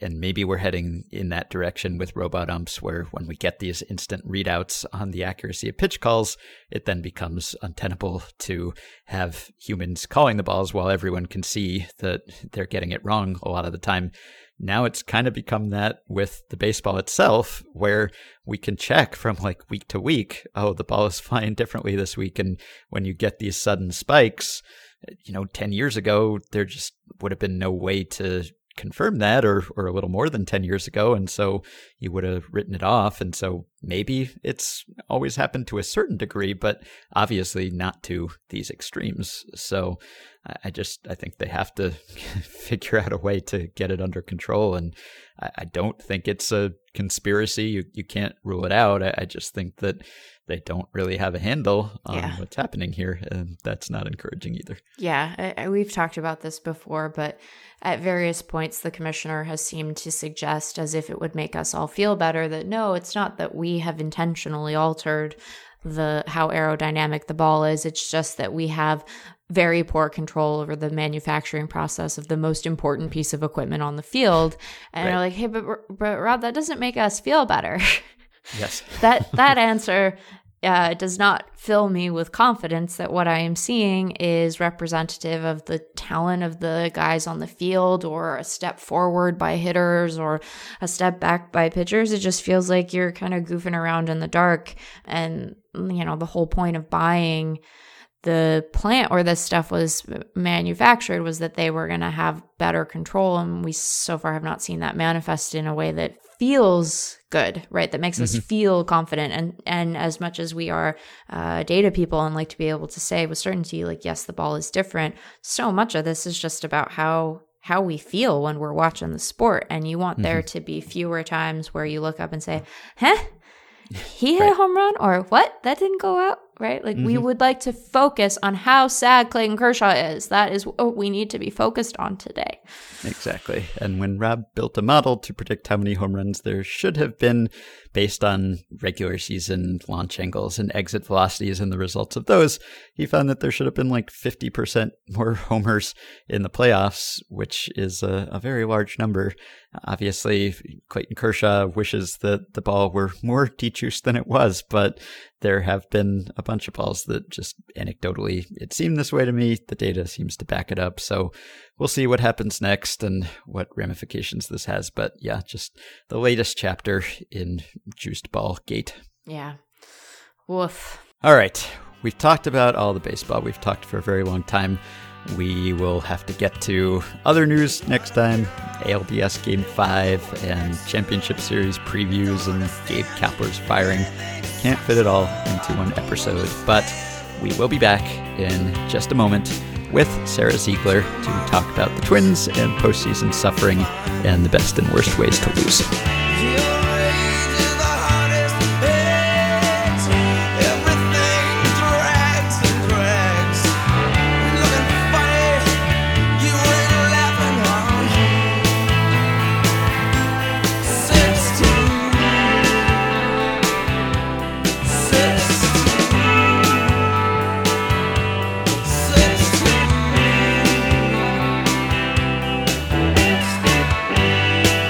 As promised, we are joined now by Sara Ziegler, who's the sports editor for 538 and the host of Hot Takedown, and such a true Twins fan that she has a picture of TC Bear as her Twitter header. Sara, welcome to the show. yeah, yeah. You know, I had forgotten that I had put that up there back in April, and you know, it just stayed with me the whole season. yeah, I guess that was a, an optimistic t- stance that you took back in April. Because... Well, it is TC Bear sitting alone in That's some true. like upper deck, so you know. So I feel like since we asked you to come on the show, there's been so much other suffering from other fan bases that the Twins pain is almost old news. We should be talking to a Dodgers fan now or a Braves fan maybe, but we should give due time to the Twins suffering, which is extreme in its way. So how did you have the fortune and or misfortune to become a Twins fan? well, I um so I grew up in South Dakota, which according to all Twins marketing is Twins territory. so I grew up a Twins fan, have lived through the highs and the lows this whole way. yeah. And what has been sort of the, the stages of grief for you over the past couple days since the defeat? Has it worn off a bit? Is it still raw? Have you come to terms with the, the latest loss? You know, since the beauty of the divisional series is that you have three games. You know, it's not like the wild card game where it's just one and done. So I you know was building to the understanding of what would happen you know after game one they lose it's unfortunate but you think well they have a chance still but you're starting to get used to the idea of maybe this isn't going to happen and and so by the end of game three it was like yep that's that that feels right I'm curious. So I I uh, I suffer a different kind of sad uh, fan affliction in that I am still, as much as I am a fan of any team, a fan of the Seattle Mariners. So we, we will talk more about what we might prefer in terms of our various states of sports disappointment a little later. But I'm curious, as, as someone who has you know embraced and loved a franchise that has this sordid postseason history, when you go into opening day, what what are you thinking about on opening day? Is it are you uh, are you able to greet each season with sort of the same sense of optimism, or does the the lurking potential of another uh, postseason loss? Gosh, we're just being so terribly mean to you. I'm so sorry to make you articulate this, but how does how does that impact how you feel at the beginning of each baseball season? So I'm I'm a very lucky baseball fan because some of my earliest baseball memories were the Twins winning two World Series four years apart. So I had that from a very young age. So, uh, you know, every season is still joy and optimism and you know i don't i remember that those feelings of of hope more than like the despair that comes at the end so i'm still very very hopeful every season and i still you know this season was it was a great season far exceeded expectations. So for me, the ending doesn't so much define the season mm. as it might for some people. Yeah, I guess the order of operations is pretty important when it comes to defining your feelings about a team. Like, I guess fans of the Red Sox who grew up when they were cursed and losing all the time I think a lot of them still haven't really shaken that feeling of impending doom, even though everything has gone right for them for now the past 15 years or so. It, it's just like they imprinted at a certain point on this is what it is to be a baseball fan, and they're just stuck with that for life. So I guess you kind of got the ingrained optimism before there was such a reason for pessimism. So you're kind of inoculated against the losing a little bit. Yeah, I think that's right. And even even within the past 20 years where we haven't won, you know, World Series obviously, we have until this recent really really bad stretch you know i went to a, a playoff win in 2002 for the twins so they're still you know right now we're in the midst of something terrible but it hasn't been that way for that long mm-hmm. I'm curious. I don't know if we want to delve into this now, and I hate to make people compare their pain as as if there's a, a, right way or a wrong way to experience this stuff as a fan. Because obviously, even Dodgers fans with their their amazing run in the last couple of years are disappointed today after their loss yesterday. But I'm I'm curious if, and this may be hard to answer because this is the version of uh, of the Twins that you have known. But do you think that you would rather have had maybe a less storied uh, recent playoff past, even one that has met with defeat for the payoff of another win? Would you rather have long stretches where you're just out of it entirely and able to enjoy other teams' success or failure? How how would you rank your current your current postseason experience versus the the alternatives? And and I will tell you that uh, long absences can be sad, but also nice in some ways, I suppose. I mean, I'm not gonna lie. My thought Tuesday morning was, okay, so that's over. Thank God, because I was so nervous through through all of this that it was actually very it was a relief to be done and so i can definitely see that where if your team is out of it and again the twins have been out of it for many seasons last sure. season in fact and so there is something that's you know the pressure is off and so it's a little bit easier to enjoy baseball as a concept instead of baseball as a fan but I would I I would rather risk the pain for the shot at glory. You know, I I think that um I want I want this team to do the best that it can all the time even if that means that it will inevitably lose to the Yankees as the end of its season, which is apparently the timeline we're living in right now. But you know, I'd rather I, it didn't diminish for me the amazing run they had and the things that they did. They have a home run record right now that may live forever if the ball has suddenly changed again. so I'm cool with that. that in and of itself is a great cosmic joke. So I, I enjoy that one.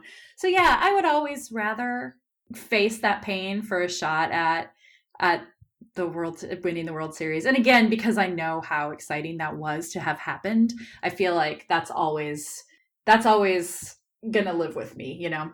Yeah.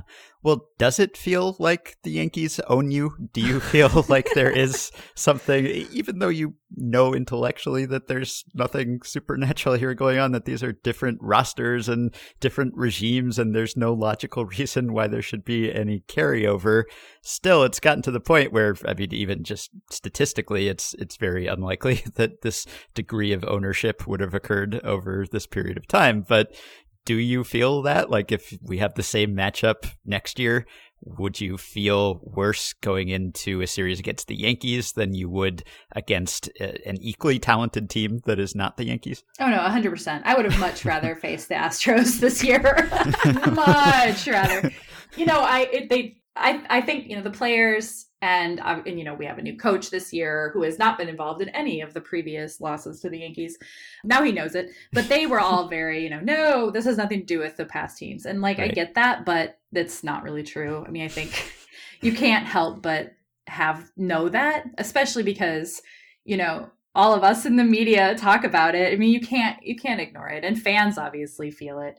But also, I I think that there was some deal with the devil at some point that had to do with you know the um you know the the precursor to the Minnesota Twins was the Washington Senators about whom there's a great musical called Damn Yankees, mm-hmm. written yes. about a deal with the devil to try to break the Senators' streak of losing to the Yankees. So I think this is a this is a long running universal thing that someday we'll solve, just not not this year.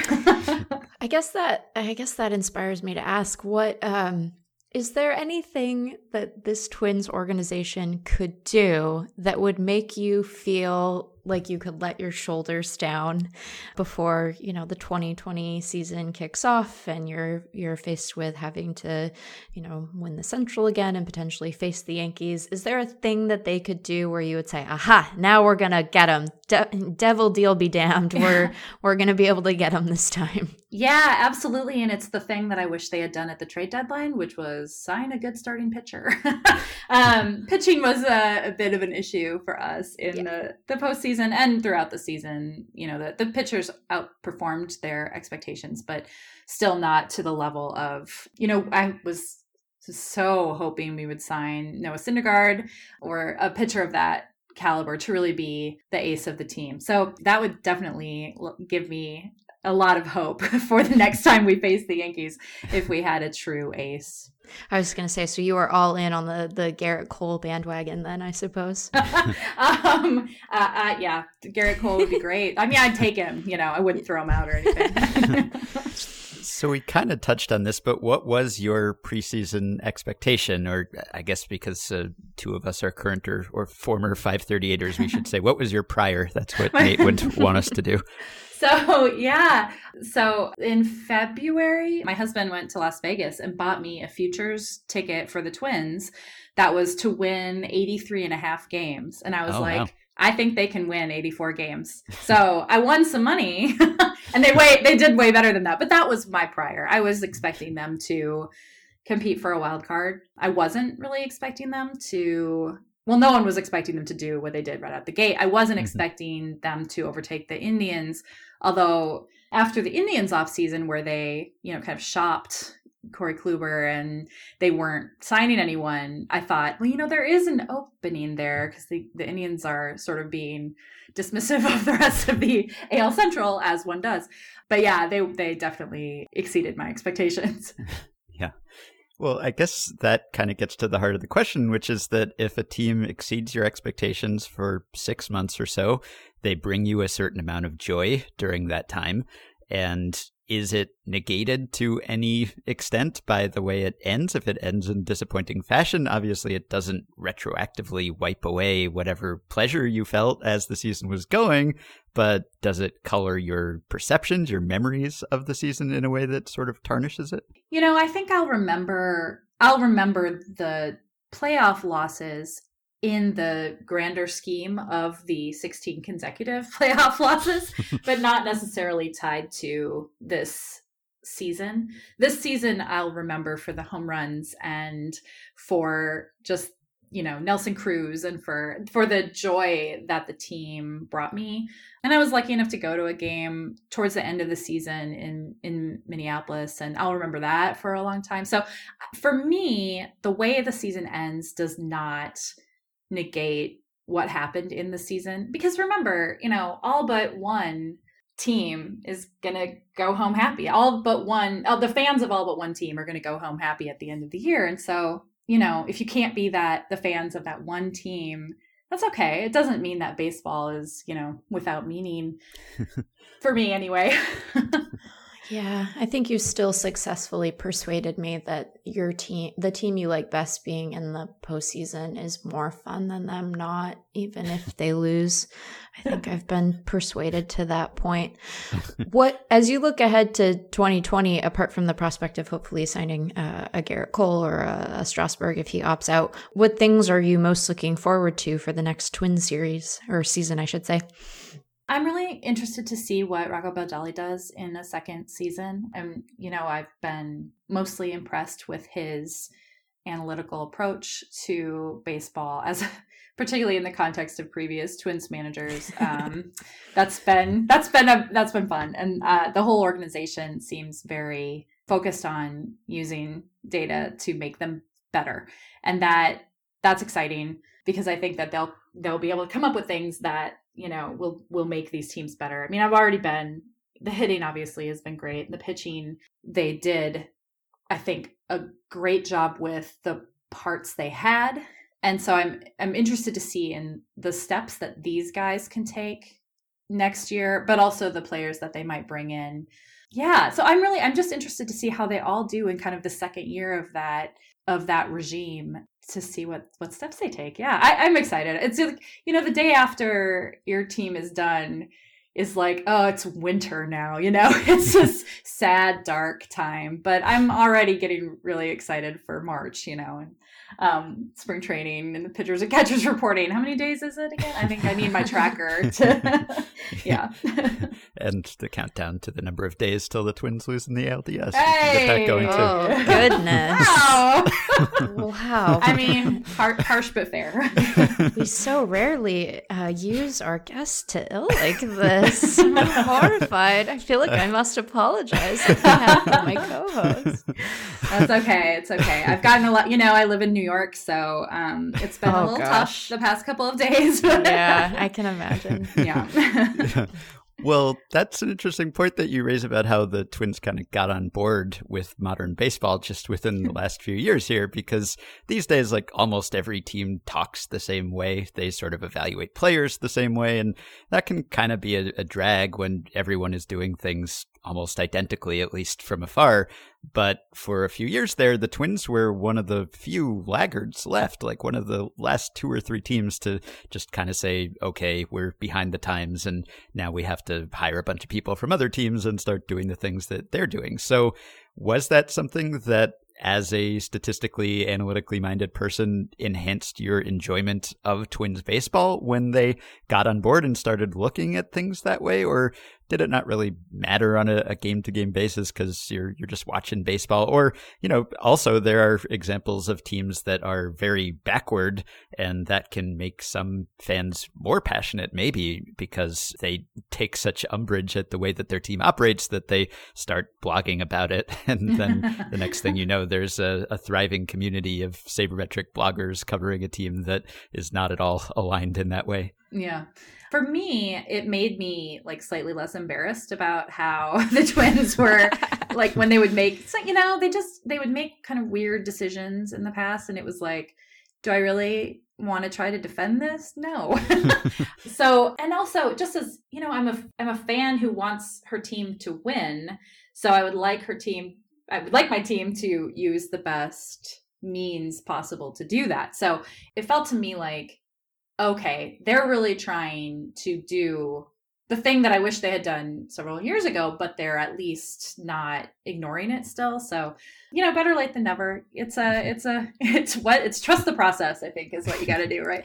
yeah Well, and you guys are are the twins, I should say. Rather, I never know how people prefer to uh, use their use their. I've definitely Pronouns. lapsed into some wheeze. here, Wheeze, which, yeah. you know. Uh, you'll be okay. you'll be this is forgiven. an interview about fandom so Yeah. think right, right, right. Yeah, but uh, arguably the Twins are even leading in some ways, right? Hiring Wes Johnson away from the college ranks to sort of re rejigger all of the pitching is you can finally say you're on the the cutting edge, pulling coaches up from where they have not previously been pulled from. Yeah, exactly. And that was Uh, that's the kind of move that could in you know that wouldn't have happened in previous iterations of the twins. So I, I really like that. Even though I also understand that like that's not the end all be all. He's not he's not magic. He can't Right. you know. It's a it's an interesting move and, and I'm glad they weren't afraid to make that move. Also, if it it's been a couple years and it doesn't really work, I hope that they'll be you know ready to to let go of that where that was a problem in the past too where i think they took too long to move on from ideas that weren't working. So yeah so i'm it, it seems very encouraging to me that they're thinking about baseball in a more modern way I should have asked is one of the 16 losses or the various series losses uh, do you hate them all equally are they they're like your children that you can't pick one you hate them all that's how parenthood works right the yeah um the one the wild card game two years ago against Mm. the yankees where they Yeah. went up they they um they they went up like well they scored several runs in the first inning off of Yeah. uh, severino and then right Ervin Santana gave up like the same number of runs in the bottom of the inning. That one was that that did some damage to my soul. to get up so much and then lose like that. That was that was a tough one to handle. And again, since I've lived in New York, every New York loss um, stings a little bit more. but yeah, they're all they're none of them were great. Let's just say that.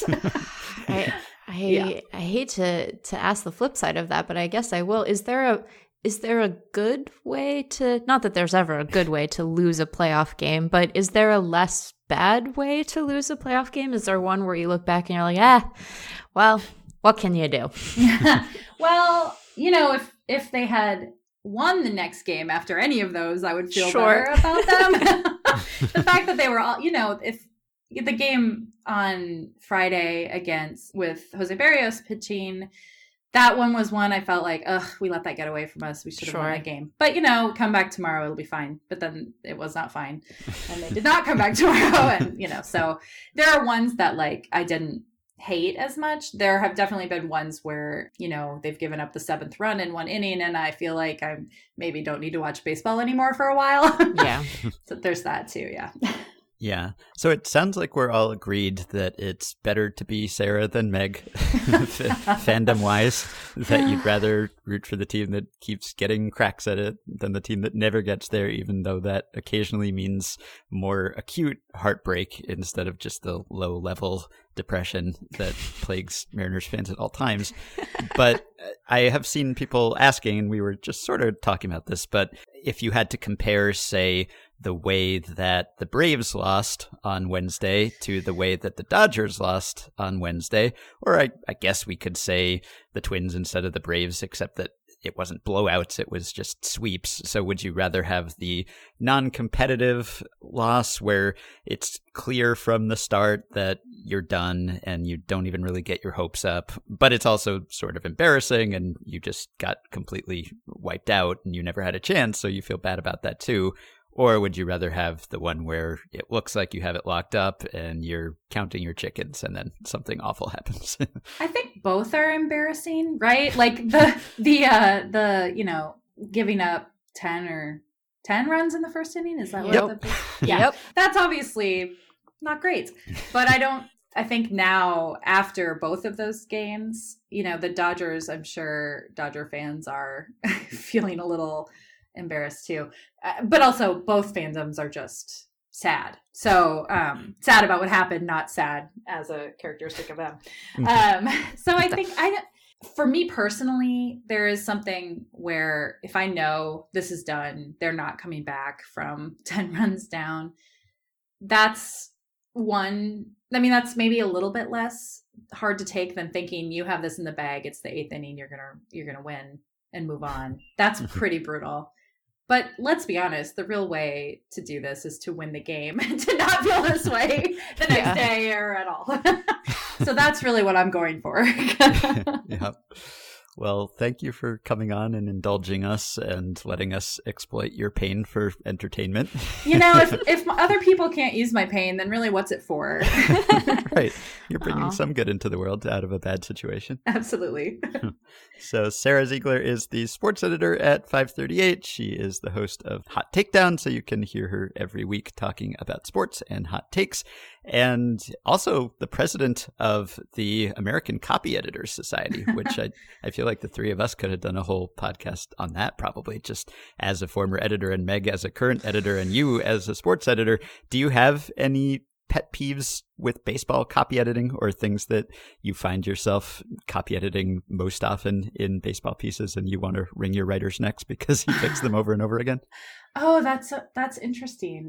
I'm sure Meg has a long list. No, yeah, right. All of my writers are perfect. Oh yeah, yeah, yeah. That's all yes, of their hyphens same. are perfectly placed. yeah, but a, a, hypothetical sports writer who you might edit, what what what makes that list? um, yes, hypothetically speaking, for baseball specifically, that's that's it. That's interesting. We always struggle with how the expected knowledge of our readers like how well mm. they know certain stats yes. because yeah it's tough when you have a lot of advanced metrics and and explaining them or over explaining them sometimes is also a problem like let's really explain what a run is here you know no, no thanks guys yeah so that's that's like that's something i'm constantly having to edit around how how much we explain those those kinds of metrics. right. Well, if you're like me or Neil Paine, we just link to everything. So. Yeah, exactly. No, that is that's the best. Always the best policy. then people can click the link if they want to know. And exactly. If they don't, then they don't have to. Yeah. always, always good to over rather than under link. Always a good idea. Definitely. Very jarring when you then switch to writing for print and find that you can't link to anything. Oof. yeah.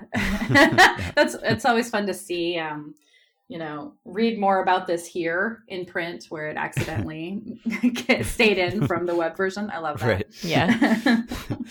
All right. Well, thanks again and better luck next year. Thank you. Yep. We'll just wait until next year. All right, we have reached the end of this extremely long but hopefully fun episode. And as I record this, the Astros have vanquished the Rays, so we now know the matchups Yankees, Astros, Cardinals, Nationals. We'll get into all of that on the next episode. And by the way, happy retirement to Brian McCann. I wrote something this week about McCann and Russell Martin and Yadi Molina as potential Hall of Famers, all three of them. So I will link to that if you want to check them out. It's heavily reliant on catcher framing. But since we talked today about the Braves' ignoble exit from October, I thought I'd read a nice email that we received about them and about the experience of following them this year from a listener named Kyle, who wanted to share this with the Effectively Wild community. He writes, I am not a Braves fan. I am a born and raised Texas Rangers fan, but I recently relocated to East Tennessee with no family or friends or social network or any real community. I have been very lonely. East Tennessee is Braves country, and the nightly radio call from Atlanta is crystal. This season, listening to the Braves gave me a little bit of normalcy. More importantly, it gave me a window in the larger community. It gave me some small talk with other folks at the bar. It gave me, if however tenuous, some kind of tie to this mountainous, post industrial, Dolly Parton infused corner of the country. I've been a year in East Tennessee now. I'm very slowly building a life. I have a few numbers in my phone that aren't coworkers. When 2020 rolls around, I don't know if I'll still wear my Josh Donaldson jersey, online impulse buy of the decade. I may return to a myopic focus on the Texas Rangers. The Braves could go back to being just another team. But the 2019 Braves, with their balletic combination of strength and grace, with the small but real comfort they provided me on countless lonely nights in a new city, will stay cherished for many years. Thanks for sharing, Kyle, and glad the Braves and baseball made your world a bit better. If this show makes your world a bit better, you can support it on Patreon by going to patreon.com slash effectivelywild and signing up to pledge some small monthly amount to help keep the podcast going and get yourselves access to some perks, including a couple of upcoming playoff live streams. Following five listeners have already pledged their support Spencer, Allison, Evan Thiesing, Mike Minio, and Eric Ensminger. Thanks to all of you. You can join our Facebook group at facebook.com slash group slash effectively wild. You can rate, review, and subscribe to Effectively Wild on iTunes and other podcast platforms. And you can keep your questions and comments for me and Meg and Sam coming via email at podcast at fangraphs.com or via the Patreon messaging system if you are a supporter. Thanks to Dylan Higgins for his editing assistance. You can buy my book, The MVP Machine How Baseball's New Nonconformists Are Using Data to Build Better Players. Leave it a rating and review if you don't mind. And we will be back to talk to you again very soon. Inside my head.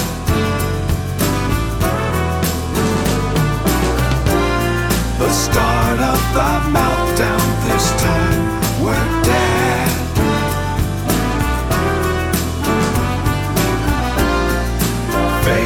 Last season of such